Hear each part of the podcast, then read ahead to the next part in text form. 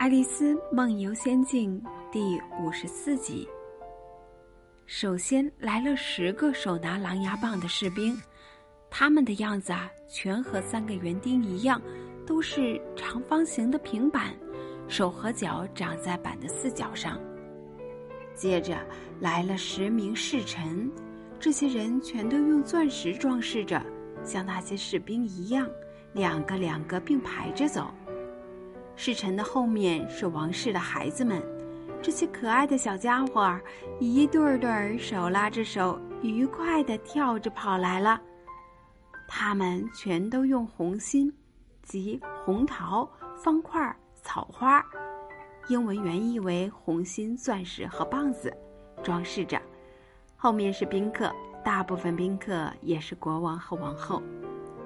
在那些宾客中啊，爱丽丝认出了那只白兔，它正慌张而神经质地说着话，对别人说的话都点头微笑，却没有注意到爱丽丝。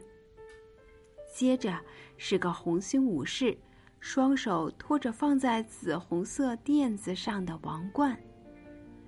这庞大的队伍之后，才是红心国王和王后。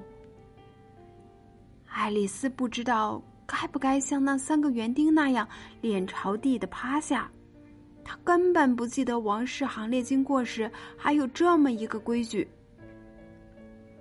人们都脸朝下趴着，谁来看呢？这样这个队列还有什么用呢？爱丽丝这样想着，就仍站在那里等着瞧。队伍走到爱丽丝面前时。全都停下来注视着她。王后严厉的问红心武士：“这是谁呀？”红心武士只是用鞠躬和微笑作为回答。